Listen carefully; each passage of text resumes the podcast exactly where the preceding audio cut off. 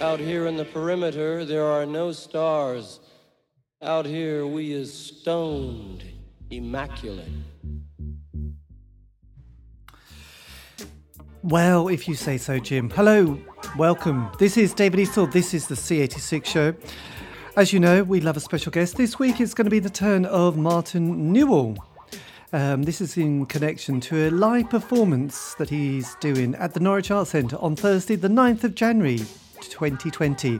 Obviously, that might have been and gone, which is just one of those things. But anyway, this is the interview um, before that particular evening where we talk about life, love, poetry, and all the other kind of groovy stuff. Martin Newell, Newell the English singer songwriter and also a member, or he was, the Cleaners from Venus, and much, much more.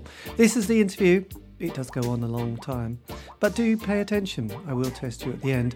And uh, this is the first part and the only part, really, but this is the beginning where I began by asking him about what we can expect at the Norwich Arts Centre performance and film and much, much more. And this is Martin and his response. Martin, take it away. Well, I, I wasn't originally. I've done the art centre a few times. It's almost kind of like a sister art centre to Colchester, isn't it? Which is my favourite venue. I've played Norwich Art Centre a, a few times in different capacities and combos, but. Um, the film Upstairs Planet was a film that was made about me by the kind of um, I guess you would call him a maverick director, Graham Bendel, and it's part of a trilogy one was about Vic Godard, and another one, probably the most famous one, award nominated, was um, called Billy Childish is Dead. Billy Childish, of course, is another polymath and uh, probably quite well known to the public for the, various bands he's been in. Oh, and of course he was at one, one, he was the head of the Stuckists as well, which he was he was Tracey Emin, one of Tracey Emin's yes. boyfriends. That's right. Um, I, am not one of Tracey Emin's former boyfriends, though, so you're quite safe with me. We can clear and, that um, one up. Can't and we? the film, the film was made about me because I've had, although I don't regard it as a career, or I regard it as a, a, a series of different jobs which have lined up to make me an income, but. But um, it's about my checkered career, really. Yes. Because I had, you know, I was a, what you call a troubled teenager, and then I joined a glam rock band, which was the saving of me, and then played in a number of bands, and then at some point became a very published poet in the 90s. Which is always nice, actually, because it was interesting your your your sort of glam rock period because you were right there during it, but you probably didn't quite fit in at the same time with your band Plod. I was too young. I mean, we weren't as old as the other glam rockers. You know, all those guys were you know, well, Mott the Hoople at one end who are about 10 or 12 years older than us in some cases. And I mean, our drummer was 16 when I joined, and I was only 19.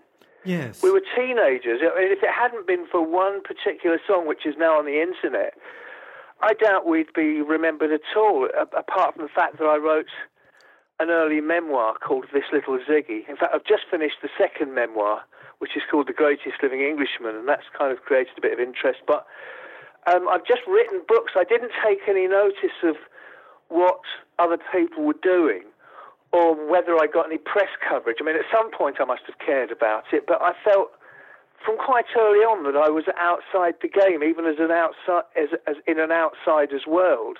I was an outsider within that or without that. Yes. And and thought, well, if if they're not going to let me join in, if they're not going to let me join in their game, I'm going to start my own game. So sometime in the late 70s or 80s, I just started releasing albums on cassette and not kind of bothering to send them to review, although we did get reviewed sometimes.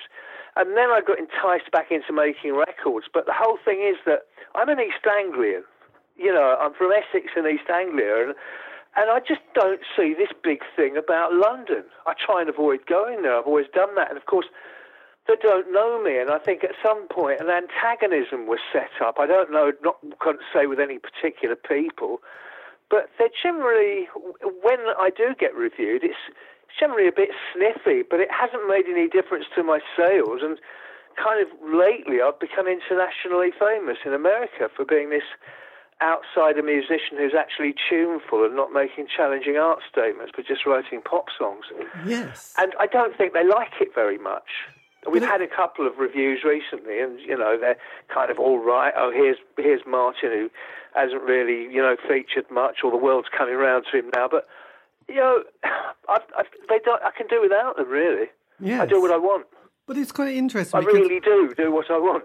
I know, but there was quite a few kind of eccentric characters around this area. There was a performance artist called Bruce Lacey who was kind of he'd done. Oh yeah, I've seen him. and he's he Bruce did. Lacey and Jill Bruce. He was the hippie guy, wasn't he? He was the hippie guy. He was at every festival that was happening in the 70s and a few in the 80s, where he was often quite Yeah, na- naked with a few feathers doing some Yeah. North Yeah, American. And- Indian and- kind of performance.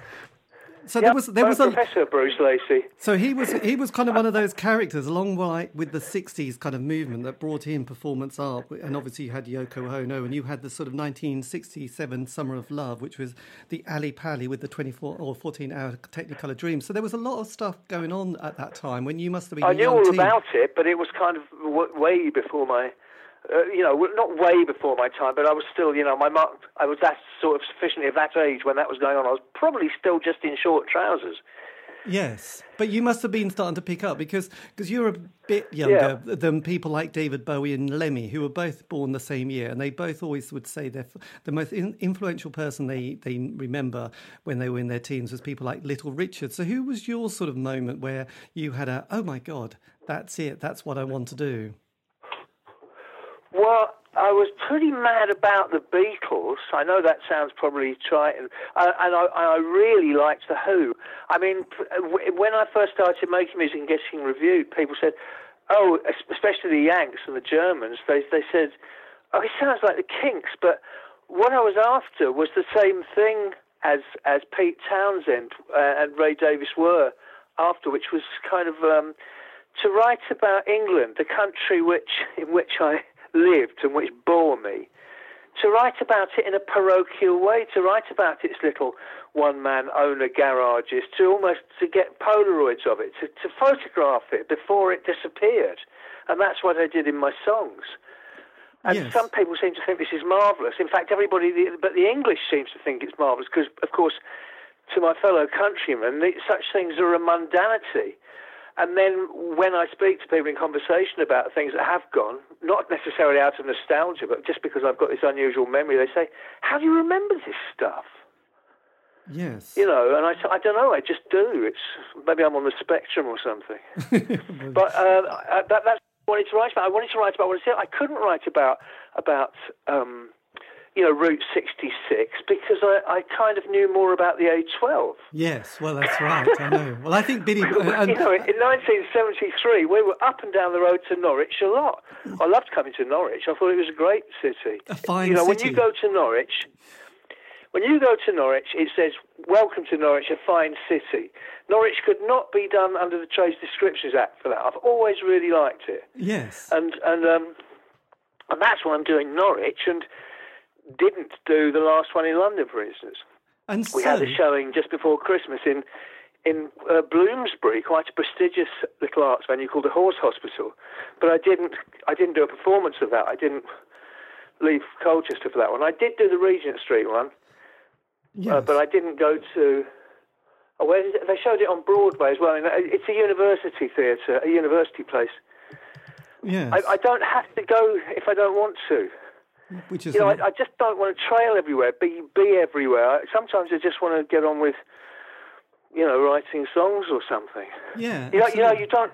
You, you don't have to. I've, I've, I said this in the book. You don't have to be famous if you don't want. To, you don't have to play spot balloon. You don't have to meet all these reptiles who hang around. You don't have to, you know, sniff the silly shirt. But you don't have to tip the drink down and have terrible psychological problems. You, you can just kind of, I don't know, go out for a bike ride. yes. Well, That's sometimes what I do. So going back to that early seventies period when, when you know the sixties had sort of come to a close, and, and by nineteen seventy it felt like the party was over. You had you know Janis Joplin, Jimi Hendrix, and Jim Morrison had all died. You had Altamont, Woodstock had just about survived, but it you know had been a bit of a disaster really. And so that party felt like it was finishing. So coming along Yeah, it was the in dog ends. it, so coming along. all- Yeah, I was going to say coming along in the seventies. Did you feel like, as as part of that new, not new wave, new wave, but you know, an, another group of people who were coming in? Did you I feel? did. I did definitely. I felt like you know, I felt very much like when I heard, uh, and it was a, an unusual album to be listening to. When I heard Hunky Dory, it wasn't a very bought album at the time it came out, and a, a girl I knew who was rather unusual brought it around and said, "You might like this." And I heard that line, um, yeah, I think, you know, you pretty things, all the strangers came today. Yes. And it looks like they're here to stay. I was one of those. And also when he wrote All the Young Dudes uh, and 72, I definitely felt I was one of them. I was not one of these old bearded, already prematurely sage hippies at, at all of 24 or 25, remembering the old days of 1967 and thinking, no, this isn't it. We, I thought the future was going to be all glittery and space age. I mean, I could quite see it with the Sweet and Bowie and, and all that. I thought, that's what we should be doing. Yes, well, and so now I was, you know, like Mick Jagger said, an Englishman doesn't generally have to be asked more than once to get into a dress. Uh, you know, I was straight on with the lipstick and the, and the, the eyeliner and stuff in, you know, 71, that sort of time. And, you know, I definitely felt that I was part of that. Yes, well, absolutely. And did you find your voice and find the sound of the band quite? This is your glam rock band Plod. Did that sort of come together quite quickly? Uh, well, they were already existing band, and it wasn't my name. I'd never have called a band Plod. I'd have called them something like Speedy and the Dupes or something like that, or some space age name. But, but, um, but I, it was an existing band and I'd been in a bit of trouble, and I realised at almost, well, I was 19, but I was nearly 20, and suddenly thought, if I don't get in a band soon, I'm never going to do it. And I would like to have been a guitarist, but I wasn't at that point a particularly good guitarist. And someone said, we need a singer. Can you sing? And I said, yeah, and kind of put the kit on and learned the job as I went along.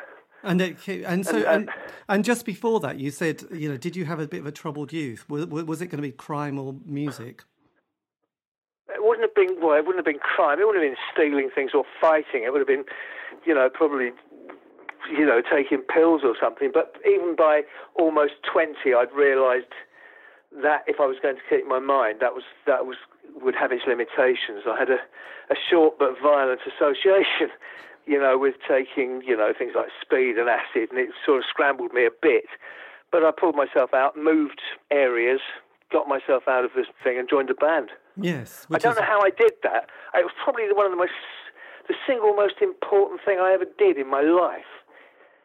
Yes. I, I think it just oh, it was a gateway to everything else that's happened. Well, some people have that self-preservation, you know, self-preservation society, yeah. and and you know, and people like Lemmy, always though he did drink and take a lot of speed, he did also seem to have a ability to know how to sort of handle himself and uh, and to keep it together, which was quite unbelievable. So you must have also had that quality that you weren't going to die at 27 with a syringe in your vein. No, absolutely not. No, I mean, I, I, I didn't want that. I had a romantic idea that that might be the case when I was 18, but I think at, at 17 or 18, you're allowed to think of yourself as doomed and impossibly alienated. I mean, a whole movement sprang out of it. They were called goth, and I thoroughly sympathised with them. But you know, you're allowed to do that for a bit, but um, and and it's and in the natural order of things. That's uh, you know, a curious teenager who reads a few strange books would begin to think like that. But yeah, um, but you know, eventually business had to be done, and yes. I thoroughly enjoyed being in a band. Yeah, you know, I really did. I, I loved prancing around like a wazzock, you know, running all over the stage. I mean, Norwich was a recipient of this, and so was the Sunshine Rooms at East Dereham. Uh, and the and the and the and Hadleigh, Suffolk, and all these different you know, we must have been one of the last of those kind of bands who went round in a transit van doing those sort of gigs because because I, I think it, you know, the kind of band we were, that, that probably stopped sometime just before punk. Yeah. It, it certainly had lost its edge. Well, I it know was still fun. We would. It was, was great getting in that wagon and, and mucking about and the rudeness of it all and the filth that we used to, the jokes and, but we we were you know pretty innocent really. It was just a, bit of cider and you know bodily noises and all the rest of the stuff. We, you know, we didn't do anybody any harm except uh, we got a few headaches and occasionally cocked things up. well, I suppose a, a, a, sort of group of young men in a transit van, personal hygiene was probably low on the. Was, probably low on well, the sort no, of, I was know. the first lady of that band. Actually, it was me with the three wishes of Three Wishes deodorant and the and the makeup and the face pads and all the rest of it. But I, but I think it was it was just a really great time. really glad those two, that I did those two years in that band. What it teaches you, what it teaches a bunch of otherwise undisciplined young men, it gives you not exactly a military thing, but it teaches you there's only six of you. There's four band members and two roadies, and you're in a van. You're going somewhere where people don't know you, may not like you, and you've got to learn to cooperate. And remember that we didn't have mobile phones in those days, or indeed landlines. People used to ring my mum's and leave a message, and I'd ring my mum's from a call box and say, "Have we got this?" And they said, "Yeah, ring this guy." And we kind of ran the whole business from a phone box on East Hill. Yes, with two P pieces probably. And, and meant that if we said, look, we're, we're leaving Colchester for this gig in Norwich and we're going to have to leave at four, we had to be at the bottom of East Hill. And we knew that well in advance and we were there and we always made the gigs. So, you know, to look at it now and say, well, you've got four young men in their teens and early 20s with no mobile phones or not even a landline how are you going to do this? But we did it. Yes. And, and, so did other people. I know. I've got, there's a lot of interesting, well, not interesting, but there's a lot of stories of people sort of having to sort of wait outside phone boxes, pretending, it, you know, like taking a phone call from sometimes quite famous people, pretending it's their office, whereas actually it wasn't. It was just, you know, somewhere in the well, Oh, yeah. Well, Richard Branson did that. Richard Branson ran Virgin from a, I think, a, a kind of a small, a couple of lockers and a phone box. Yes, which is quite. He had Virgin and they were vinyl as well. So he, you know, he was quite an enterprising guy. What a very. And then after you had your plod, uh, the experience with Plod, which was a bit glam, then you went into a more of a progressive, you know, rock band with Gypp. Which um, was that quite a transformation, having a sort of a new a new sort of lineup of people to sort of work with. And we were we were as at this point is 1976. It's a kind of dead man's gulch of rock and roll. Punk hasn't started, and nobody knows that it's going to be punk. We were, as Malcolm Muggeridge might have said, lost in the darkness of change. You know, so um, what? Well, we were thinking, what's it going to be? We've had, you know, hippie stuff, we've had glam, and there was this period of about 18 months or two years where the charts were absolute rubbish, presided over by disc jockeys on Radio 1 who were all pretend gentlemen farmers and talk to these gurgly voices just like that. And there's like one or two still do who are still alive. and, um, and it was intolerable.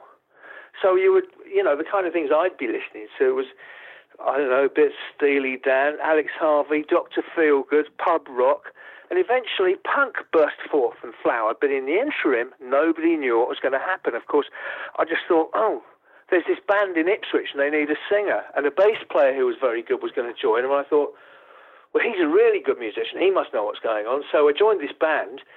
And so I'm in this great prog rock band, and we're sort of halfway to Germany, and we're building up a following, and suddenly punk starts. So we've got long hair and double neck guitars, stack heel boots, and all the rest of it. We've got a following. And despite punk's popularity, not everybody suddenly became punk any more than the people who were punks, one or two of whom I became very close friends with, uh, like Captain Sensible, they didn't come out fully formed as punks. They'd all been long haired hippies in bands with double neck guitars, many of them, the same as me. But it's just that um, I was in an Ipswich band. The band was already going. We were good to go. We went to Germany. We came back from Germany. We had followings in Norwich and Bury, and and we thought, well, you know, hard work will do it. We'll break through. Yes. But in fact, we never did. You didn't. We not not as a, as a big we, but we, you know, we worked. It was another three years apprenticeship, kind of on the road. I, I developed stagecraft. I calmed down a bit. Yes. Um, and the guys in Jet, they were they were solid Ipswich lads. You know, they were really very nice. They weren't sort of sort of edgy or anything. They were some of them. One or two of them were a, few, a, a couple of years older than me, so I. It was kind of like tra- chaining a young collie dog to an older, more experienced one, I gradually learned to be a bit more civilized, you know, nice. to eat with a knife and fork and not insult people. Because yes. it was interesting, because I spoke to Richard Strange, who was in The Doctors of Madness, and he was a, a, a bit, I suppose, the opposite to you. That he they, they appeared two years too early for punk, and it was a bit like, oh. They did, I saw them. I saw them at Colchester in about 1975. Yes, I think that was the problem. I, I, think it was like, oh my God, we're going to be too old when they, again, they didn't know what was coming, but they realised that they'd got there a bit too soon. You know, it was a bit like turning up at a party at seven o'clock where you think you mm-hmm. needed to be there at nine, mate. You know, you are going to pee. Well, and, I have written before, you know, being ahead of your time is perfectly as useless as being behind your time. so, well, yes. it is. I mean, if you're not of your time, Yes. You know, that's that's your problem. It doesn't matter whether you're ahead. And what happened was, I was then ahead of my time because, uh, ironically enough, I foresaw that something like the internet would happen. That one day the musicians would gain control of the the means of manufacturing, if you like, without waxing too Marxist on this. Um, and that's what happens. The Portastudio was invented, and I thought, right, I don't need the music industry at all because I just wanted to make records. And the one thing I couldn't do was go in expensive studios because I didn't have any money. And I was washing up dishes in a restaurant. So when I got the Porter studio, I just thought, right, this is it. In theory, I now have the same facilities as the Beatles, and I will make my own records, produce my own records, and release them on cassette. And lo-fi they may have been, but gradually I forged this way. And you can you can kind of look me up now, and you'll find that I'm the I'm the, the, the godfather of lo-fi or cassette culture. Well, absolutely. Or, or, instrumental in it. And if you wiki me, you find that. I thought, wow, I'm a godfather of something. Blimey. It's a bit late now, but, you know, I'm old enough to be a godfather. So, uh, so yes. we, we did, and that was ahead of my time because had in, if in 1982 or 85, I'd have had the internet, I could have gone out and conquered the world but we didn't have the internet. I didn't know what that media would be, that medium would be, which allowed musicians to make their own music, manufacture their own music, publicise their own music, circulate it to people outside of the normal swathe of a, the London cognoscenti. Yes. And that's what well, that's what we did, and I've, I've been a beneficiary of it. I'm completely digitised now. It wasn't too painful. it no, no. my voice. You could, um, yes. Normally they give you hydrocortisone so, for that, but so I have this thing where you know Spotify. I've got a man called Johnny who understands the tech a little bit better than I do. He said, "Look, we could we could reclaim all this stuff of yours because I, I owned most of my songs and most of my albums, and we just." got them registered with various platforms like Spotify and other people, and we've just we just got them. That's uh, and it's pennies and halfpennies. But when you've got 40 albums, it's a lot of pennies and halfpennies. Yes, because I realise. So, in you... many ways, there are much bigger rock stars who sold the family silver and do not have that privilege. No. Because actually, that's quite interesting. Because I always, uh, you know, find that uh, that side of the business, the business, which is kind of murky. And I remember Hunter S. Thompson has a great quote about it, about sort of I don't know I have to find it before sort of trying to um, re, re, re, sort of uh, recite it. But it was kind of it was interesting that a lot of those bands who got the two hundred thousand, a half million, are now sort of still in debt to EMI or Virgin or whatever, and will yeah. never own their music. Whereas actually, so it's like they're never going to give you a penny for that. But you you you blew your your sort of inheritance very quickly. Whereas I, I suppose with you, you owned a new, you've got all the publishing for all the all the stuff. Well, I couldn't sell a lot of my stuff. You know, I couldn't, I couldn't interest the music industry. I mean, it's, it's in my new book. I, I, I Tony Stratton Smith, who was Genesis's manager, and very, very good bloke, a real gentleman guy. You know, and I, I was summoned to his office in Wardour Street. He said, "I really like this song, but I think you should." I'm, I get the impression when I'm listening to your album, inverted commas, that I'm listening to a sketchbook. And I said, "That's because it's raw, and I want it to be like that." He couldn't see that. He said, "Look, if we can get you into a proper studio with real producers and all that," I said, "Yeah, all right." But we tried it with one with the song, and and it kind of didn't work. And nine months later, with this song that I really felt had captured the you know the zeitgeist of the mid '80s, um, Thatcher and all that, and what what had happened to to people, and they just missed the window, you know, and and I thought, this is why I don't hang around with the music industry. They've got all this money and all this power, and they can't get a simple record out. They just can't do it. They could have put a bit of compression on this thing, bunged it onto plastic, and put it out, and, and then just given it a bit of a push, which they had the muscle for, and we might have had a we might have had a, you know a song of the year out of it, but that never happened. Yes. And so I thought, you know, these guys cannot organise, you know, the proverbial booze up in a brewery. So So notice how I've, I've adapted my speech for radio. That's and, great. um, Thank you for that.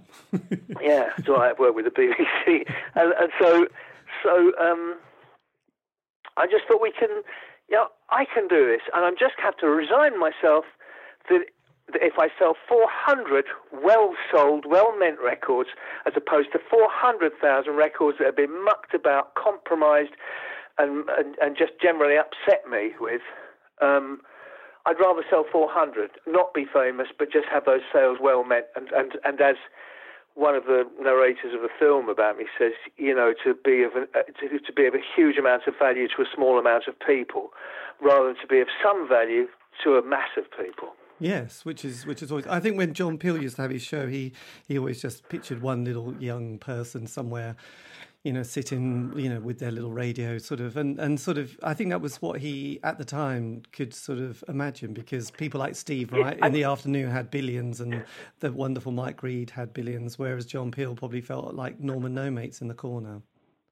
I I think he. I don't think he did. I think he had really solid solid support, but it may not have been the the support of the. I mean, he's revered m- more than a DJ. You wouldn't think John Peel was a DJ. He no. was a he was a force of his own, wasn't he? Really, he was. But I, I mean, think I think he I got he got a, he got a lot more appreciation when he unfortunately died than when he was alive. I Well, people do.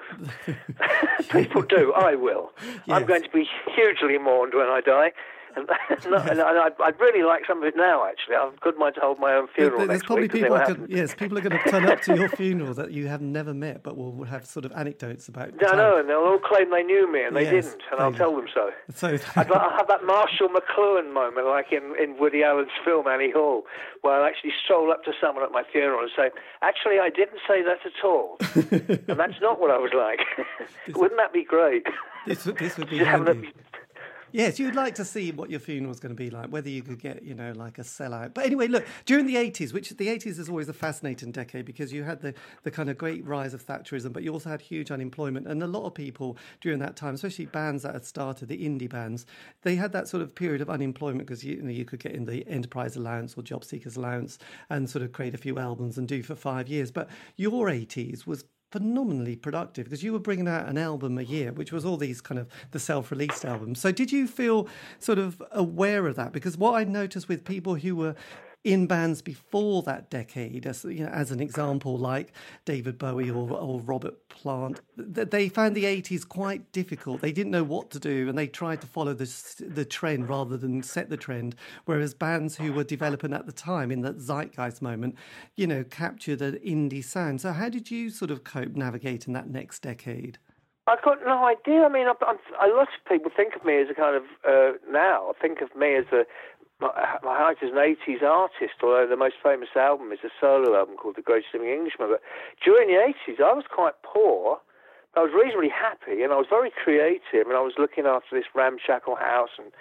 You know, in return for cheap rent, I looked after, took the students' rent, read their meters, you know, sorted out disputes and all the rest of it and um, looked after some step kids and some ducks and all the rest of it. It wasn't exactly a hippie thing, but it was pretty bohemian. And I was making albums whenever, all the time when I got a bit of spare time. Uh, occasionally made, some, and also, the 80s was a time of quite. I was quite financially insecure, but we always we always just about made the rent and had food on the table and and um, I don't want to over idealize it, but I didn't feel particularly in the loop. I thought that, especially after punk had kind of faded a bit, the, the world seemed to be full of men in silly haircuts and um, you know wearing the tablecloth and bellowing in big important voices. Yes. Well, there was a you know big, ep- big, big epic stuff, which actually much of it didn't mean anything. You know, um, it means nothing to me. In in Vienna was about in the song Vienna was about right. It meant nothing to me. What what is this about? I know, Yeah, but well, yes, means nothing to me. And, and you're thinking, bloody hell, he's had some opera singing lessons, you know, or something. yes, That's not what a a rock singer's meant to sound all nasally and nasty, and you know something a bit like that, you know. And and um, I always just thought that's how it should sound. It shouldn't sound like Mario Lanza or something. But I suppose in the eighties you know, had you had you had two different sort of sides. This is kind of simplifying. You had that Trevor Horn big production sound, you know, like ABC, Frankie Goes to Hollywood, and you had the Duran Durans on their yacht. Then you had all the scruffy indie kids like the Smiths, and and you had the Oh Red- yeah, the- the Smiths and, and XTC were pretty good actually. yeah, and you had that that kind of red wedge, you know, sort of people getting very angsty about everything and writing angry poetry and sort of um, wanting to kick over the system, like the Redskins, another band. So, did you feel, you know, with with your sort of makeup, you must have slightly felt somehow straddled between the two? Because you you'd been around for a, you had been around for a decade, and then sort of came into another decade thinking, oh God, I'm a bit old for these young kids at Red Wedge, but then I'm not really going to be part of the the Well, latest. my, trend. most of the Red Wedge people were about my age. I mean, I went to a Red Wedge meeting because someone was meant to be going there. Oh, I can't remember who I was, whose stead I was doing it in. Probably Captain Sensible's manager. I went with Captain Sensible to a Red Wedge meeting where I was in a room with you know, only a handful of people: Billy Bragg, Peter Jenner, Dr. Robert of the Blow Monkeys, um, yeah, Paul Weller. Uh, you know, the, the usual suspects. Good, good people yes, and Anna Annajoy, whatever her name was, the the leader of Youth CND, I think. And it was a, ba- basically a left wing construct. They wanted to do something to counterbalance what they felt was a blue wave washing over everything. But I didn't really feel. I just wanted to get on with making my little psychedelic pop records. I think I had more in common with the Dukes of Stratosphear, which was XTC's alter ego. I don't know if you've ever heard any of that. You know, I wanted to make records that were kind of like the 60s records I'd grown up with. I wasn't. I don't think I was particularly in anyone's loop. yes, But um, I think it was in the middle of the in the middle of the 80s, in the 80, in 1986, I became lyricist for Captain Sensible, who had an enormous amount in common with musically. yes, And Robyn Hitchcock had been writing for him, but had his own career had taken off, or was taking off with Midnight Records and that. And um, he, and also, I don't think he gelled particularly well with Captain Sensible's producer. So I just suddenly started writing lyrics for about five years for Captain Sensible. So I was not just a lyricist. I was a sort of amanuensis to him. He'd, he'd lost his mojo lyric-wise, but he was still very strong musically. And I think I was very handy. I took that bit of the, the job off him. During which time, um, I was persuaded into the studio with my band, and the Cleaners from Venus 2 started, and we were a kind of a lot more polished than the early version, and, and got a, a, a, and borrowed a nice studio in the West End for six weeks to use, and made this record that, you know, kind of did all right, really. Yes. But then in, in then you had your your sort of the album, which is kind of probably one of your most famous one, the greatest living Englishman, which is from '92, which Yeah. had, which had a big budget and was also you, you know worked It, it didn't have a big budget. We we we we had, it had a small budget of about eight thousand, and I don't think we went much over it. And I said to Andy Partridge, "Well, look, I'm quite happy to record on your in your shed. I have a friend because he was in Swindon. And I had a friend in Bath who was prepared to lend me lend me his flat for a bit, or at least I could sleep there. So I'd commute from Swindon, as from Bath between Bath and Swindon, and Andy and I made this record between us in in his in his shed because he had this actually at that time state of the art ADAT eight track recorder.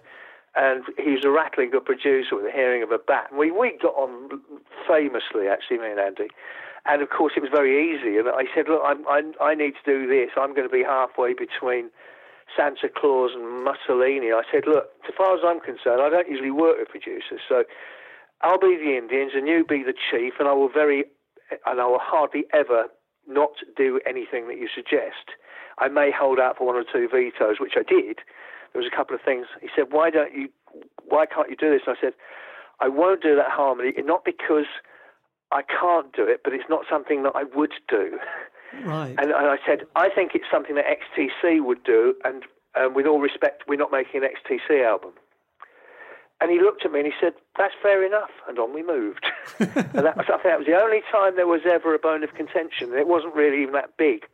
Uh, He was he was a fabulous bloke to work with. yes. And then you followed it up and with we the- made this album, and uh, we made this album, and it's just because we agreed and we were singing from the same hymn sheet.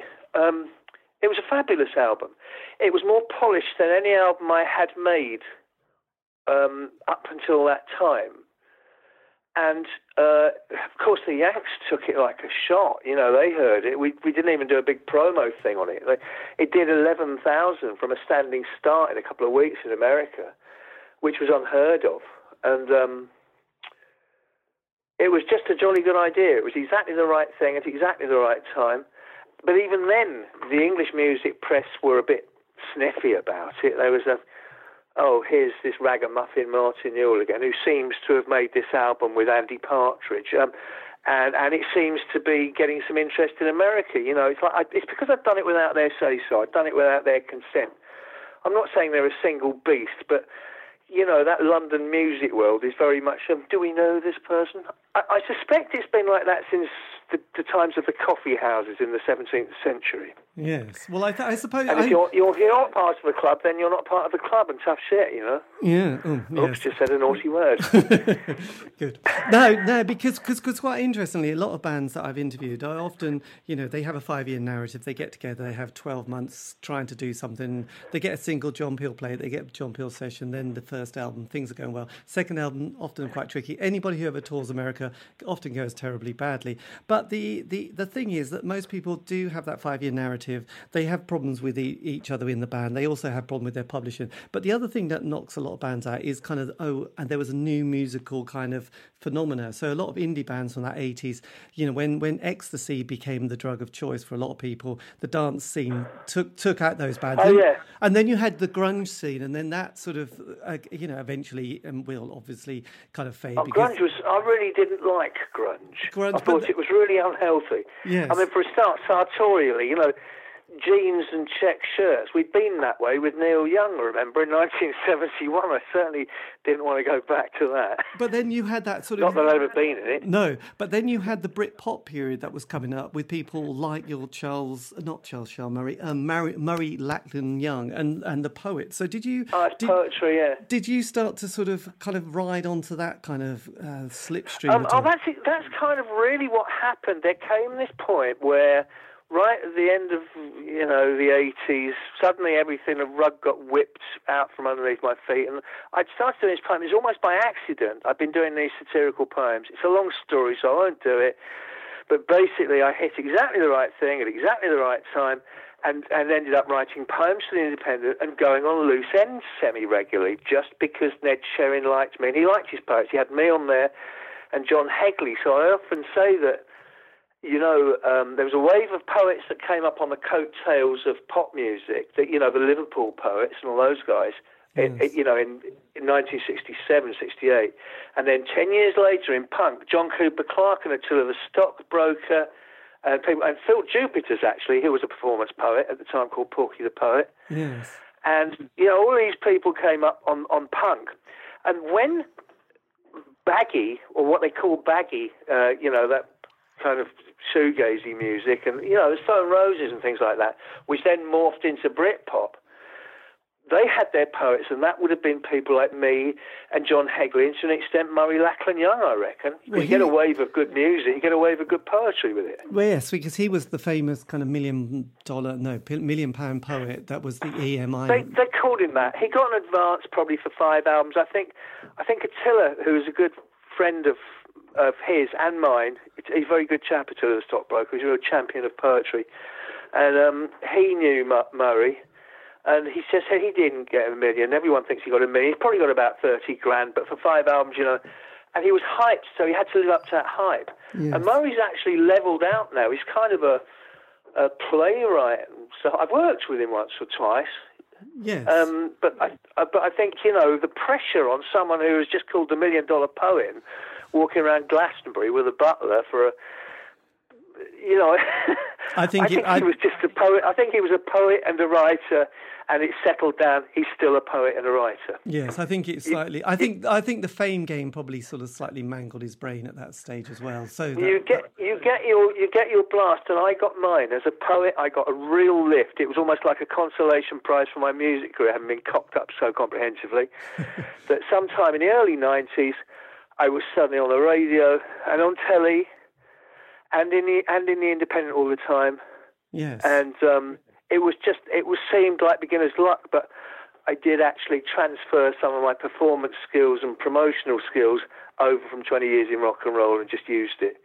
Yes. So go to that appointment, get on that show, do that, do this. And after I'd done it, I had a name as a poet and I could have taken it, but what I did was settle down to write poems for the Independent and for and then for the Sunday Independent and then uh, for the Sunday Express. And I did it for 28 years on and off, uh, mostly on 28 years, weekly poems for national newspapers, and became by default for what it's worth, probably the most published living poet in the country. I was told that by a former Secretary General of the Arts Council, um, not as a matter of record, but that as a fact. But Yes. um, and and, and but it, it didn't make any difference because you don't cut any. It doesn't. It does not butter any parsnips with the poetry establishment, who are, you know, kind of rather high-minded souls who li- living in the in the misty minarets of academe. You know, and they sort of live in Ox, Oxford and Cambridge, and they kid themselves, and they in hand in hand with the Arts Council, the Poetry Society, and they all speak a bit like this, and and um, they they hold them, they, they they've appointed themselves curators of it, and then they executed a, I reckon, a pretty graceless hijack of the whole medium, so that uh, people who rhyme or are funny, there is no place for light verse. But the, the person who should be the poet laureate of this country is without a doubt Pam Ayres. yes, I was going to say books fly Pam. off the shelves. she fills theatres. She's brilliant. She's absolutely staggeringly good, and on top of it all, she's a, a, a good comedian too. Yes. She, and, and an evening with Pam Ayres is is, is great.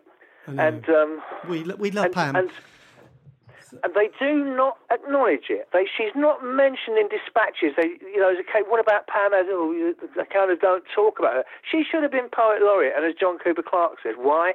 Because she'd have really loved it, yes, and uh, she should have had it. she should have done And, it. And not that there's anything wrong with Simon Armitage, because Simon Armitage, who I've also worked with, is a very good chap. I mean, but he's another safe pair of hands. Yes, he's not going to drop the ball. But look, then in 98, 96, you, you reformed your your your uh, one of your early bands for a reunion gig. How did that feel? Because obviously decades had passed, and then you met these guys again and said, "Let's do it." Um, what? Well, we did one or two gigs in Germany, I think. What, 96, what are you talking about? Yes. Did you sort Are you talking about Chip or Venus from Venus? um Gypp? Oh, yeah, well, they just had a 20 year reunion. Uh, just in one place, Gütersloh, where we used to go in Germany, go to in Germany a lot. Uh, the people who supported us when a lot of other people didn't. And, and um, so they said, We're having a 20 year reunion gig.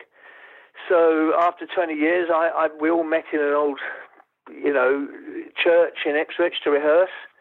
And we rehearsed and we went out and did two gigs, but it, it wasn't a, a reunion as such. We didn't make any record. It was a reunion for two gigs Yes. for a weekend in Gütersloh, and it was and it was great. And all the incarnations of different singers. The sing, sing, there were three singers, uh, and we you know took it in turns and shared the stage duties, and and it was great to see all the guys. But it wasn't it wasn't for general public consumption or anything, apart from for those nice Germans who'd supported us when we were younger. Yes. Well, I, I suppose speaking to a lot of bands, doing doing sort of the gigs in Germany is always important because in a sweeping statement they say they buy a lot of merchandise and CDs, and that's something that keeps most bands going. You know. Well, at the height of his fame with the police, I heard that Sting on his passport had his job description as T-shirt salesman because he reckoned he made more money from T-shirt sales than he did from the record royalties, Yes. despite all those record sales. The I don't know if that's a joke or not, but it's certainly if you go if if you have on your passport T-shirt salesman, it's certainly a more sensible thing to put on your passport passport than T-shirt salesman Yes. than, than musician because um, if you're a musician, people are just going to assume you're trouble and they're going to be turning you over and looking at your financial affairs, examining your luggage and all the rest of it. And I wish I'd just called myself a t-shirt salesman or a porter or a gardener years ago before I started all those foreign tours. yes. Because, you know, I just got turned over the whole lot, you know, all the time. You know, it was, uh, and I looked the part, so they would turn me over. Absolutely. And then as you sort of, as we come up to the last couple of decades, and I mean, by then you'd sort of got yourself quite steady in the world of an artist? And and was it just a case of just keeping the gig together by then? Well, I was. I'm a writer, performer. You know, I write and and I perform poetry, and there's a good comic edge to it. And I I don't do many music gigs. I'm doing a spot. Um, I'm doing a spot at, at um, Norwich Arts Centre, but only a, a token 25 minute spot and possibly a question and answer thing. Because, uh, you know, I, those songs are still hold good, you know, some of the sort of things that were being played on the radio, Living with Victoria Grey and Ilya Kuryakin looked at me, you know, Cleaners from Venus singles. Yes. So were played on the radio, on, on Radio 1, but usually at night, so that doesn't count. And was there and was and was there ever a sort of a point in your in your sort of career in life where you suddenly thought, actually, you know, because a lot of people who have become artists or are artists, they sort of often have that great self doubt of like, am I just faking it? Am I going to get found out? Uh, exactly. That, that, appears in the film. There, there does come a point. I've, I've, there are two points in my in the last forty years where suddenly you think you're going somewhere and suddenly you're not. The whole rug's been whipped out comprehensively from underneath you, and you think, perhaps I'm just not good enough. Perhaps I was just like good but not great.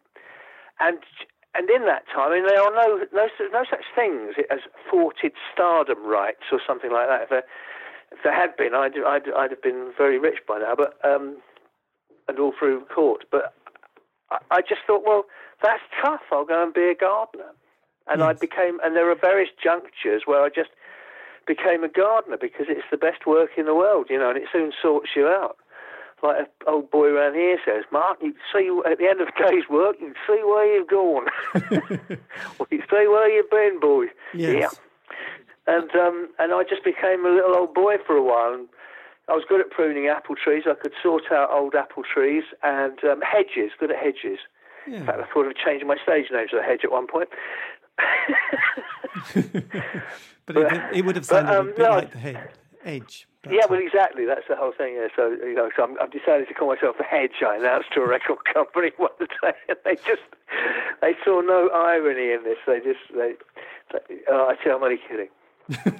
but yeah, I, I don't do a normal job because that's the whole thing about showbiz. You're not entitled to this stuff. And I say in the film, so you know, if you think your gut is driving you mad, leave it, walk away, and much to your chagrin, You'll never be followed. no one will follow. What's happened? Oh, he's gone out. Well, he's an artist. He will go out. What if he doesn't come back? We'll get another one.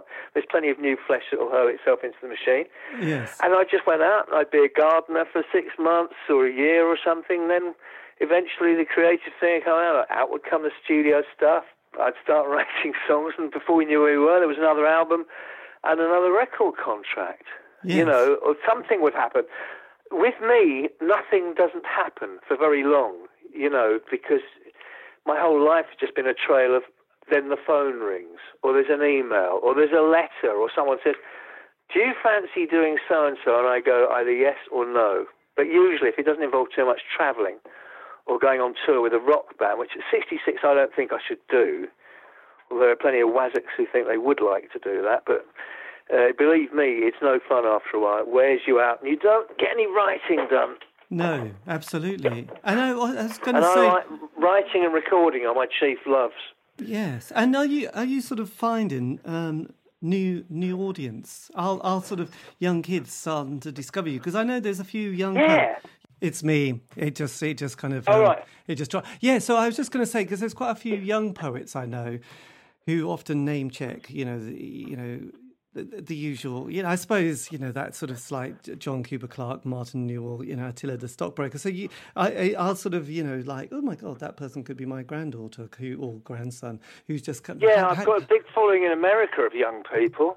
Yes. For my music, um, because they've suddenly discovered that I've been an influence on, I don't know, bands that I've never heard of or, or, or hadn't heard of are quite, quite big, you know, like, um, I don't know, artists like Ariel Pink and uh, Mac DeMarco and and uh, MGMT. These are all supposed to be people who I influenced. I mean, I listen to their music and it's great, but I can't hear my influence in it really. But it seems that everyone else can, and so uh, that I've got their I've got their following too. So you know, I got picked up by an American record company who just said you know, can we put your records out on vinyl here? And I went, yeah, all right. And you know, got paid for it and everything. Blimey, that must be It's lovely. been a big surprise, a little, a little golden starburst that, that I've been vindicated.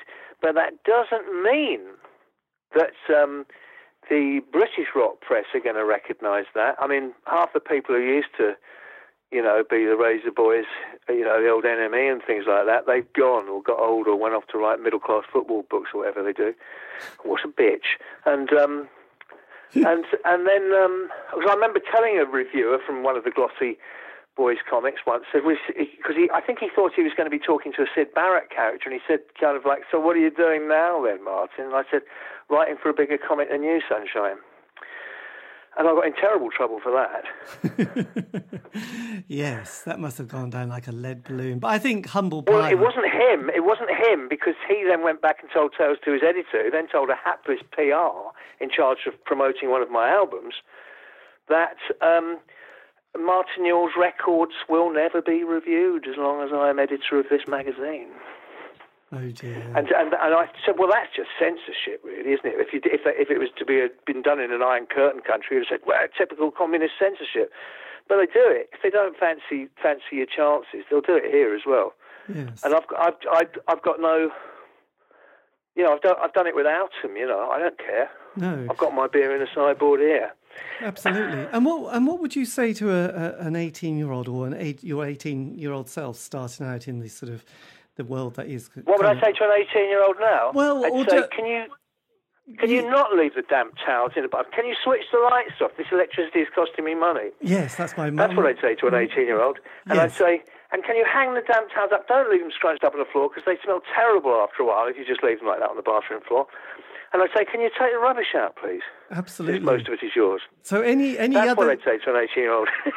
and anybody who was thinking I might become an artist or a you know Yes, I would. I would. I would say. I would say something to them. If if, the, if I said only one thing, it'd probably be this: yes because you have a talent and you want to do something, say be a, a musician or an artist or whatever. Do not assume that that is your only talent, or yet your salient talent, because you may find, like I, who uh, uh, like I did, um, I wanted to be a, a rock singer, you know, and I found actually that I could write as well.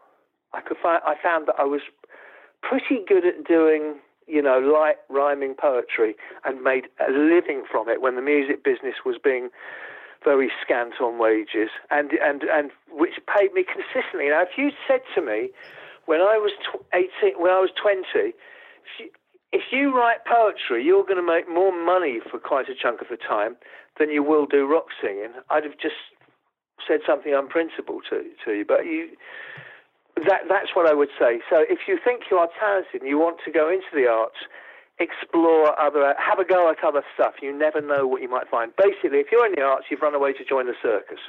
So you better learn a bit of juggling and a bit of bareback riding and a bit of trapeze as well. It might come in handy. yes Do uh-huh. the jobs. Do Do, the jobs. Left the boxes. Go roadieing. Just immerse yourself in it. Do every job going because you don't know where it's going to lead. But if you're not, if you're not at the workstation, you're not trying to stuff out. You're never going to find out. You're just going to be someone at home or in a pub talking about it. So mm. yeah, if you want to get involved in the arts, go and do everything you can, and and and you will find other stuff that you are not only enjoying, but you're probably good at. yes and we'll work out. I wish better. someone had told me that. Yes. Well, look, Martin, this has been fantastic, and thank you ever so much. So, I'll put this out um, very soon because obviously it's Thursday. You're going to be in Norwich, and um, and I'll link it. Well, you know, you can link it to your whatever social media platforms. I can do. Well, let me know, and I'll, I'll just bung it up. uh, If you can bung the, you know, whatever form it's in, uh, what form would it come in? I'll I'll send it to me I'll. I'll, um, I'll do the podcast of, of, of it, and then I'll put out the show as well, so then you can you can Is it, is it Mixcloud? Um not quite something like? it's something like that. You'll be fine. It'll be it's on Podbean, Okay. but you'll you'll get Well, it. if I can, if I can post it onto my social media, I'll do that. see, Oh, so- that would be fantastic. And we'll do that. Yeah, that's that's what I do. So I've got a big following on Facebook. Excellent. Okay, look, I'll do that. Yeah. I'll do that tonight, and I'll also put the show out on Future Radio for for this week as well. If you check, if you check out my Facebook site, you find loads of stuff. I'm on Facebook. I've got a Facebook page, Facebook um, personal account, and um, and I update it all the time. And I've got Twitter as well. Brilliant. And, and my manager runs an Instagram thing for me too. We've covered all bases. Yeah. Yes, good. Okay, look, Martin, So that'd be good. that'll be brilliant. Okay, I'll do that later. Yeah, you asked me some very interesting questions, uh, Dave. So that's great. no problem. I've, been most verbose as usual. Excellent. No, that's good. That's good. Well, thank Which, you so much. better than not talking, isn't it? You don't want silence. No, that would be, you know, no, mime artists are quite hard going, aren't they? So, um, especially on radio. So, um, there you go. So, Yeah, yeah. so um, who, who was who was that person in the seventies we all loved? Marcel Marceau. Marcel Marceau. Uh, Some- Marcel Marceau, and there was Kenny Everett did a did a parody of him called it was called Marcel Wave, which I think is a type of hairdo from the fifties or something, isn't it? The Yes. Marcel Wave, I don't know. Something, Yeah. something groovy. It was. It came after the mullet, probably. Anyway, look, this is good. Um, but have a great evening, and I'll keep in touch. Have a nice time in the. All fun. right, sir. Take care. I'll See, speak soon. see you later. Bye. Bye bye now. Bye. Bye.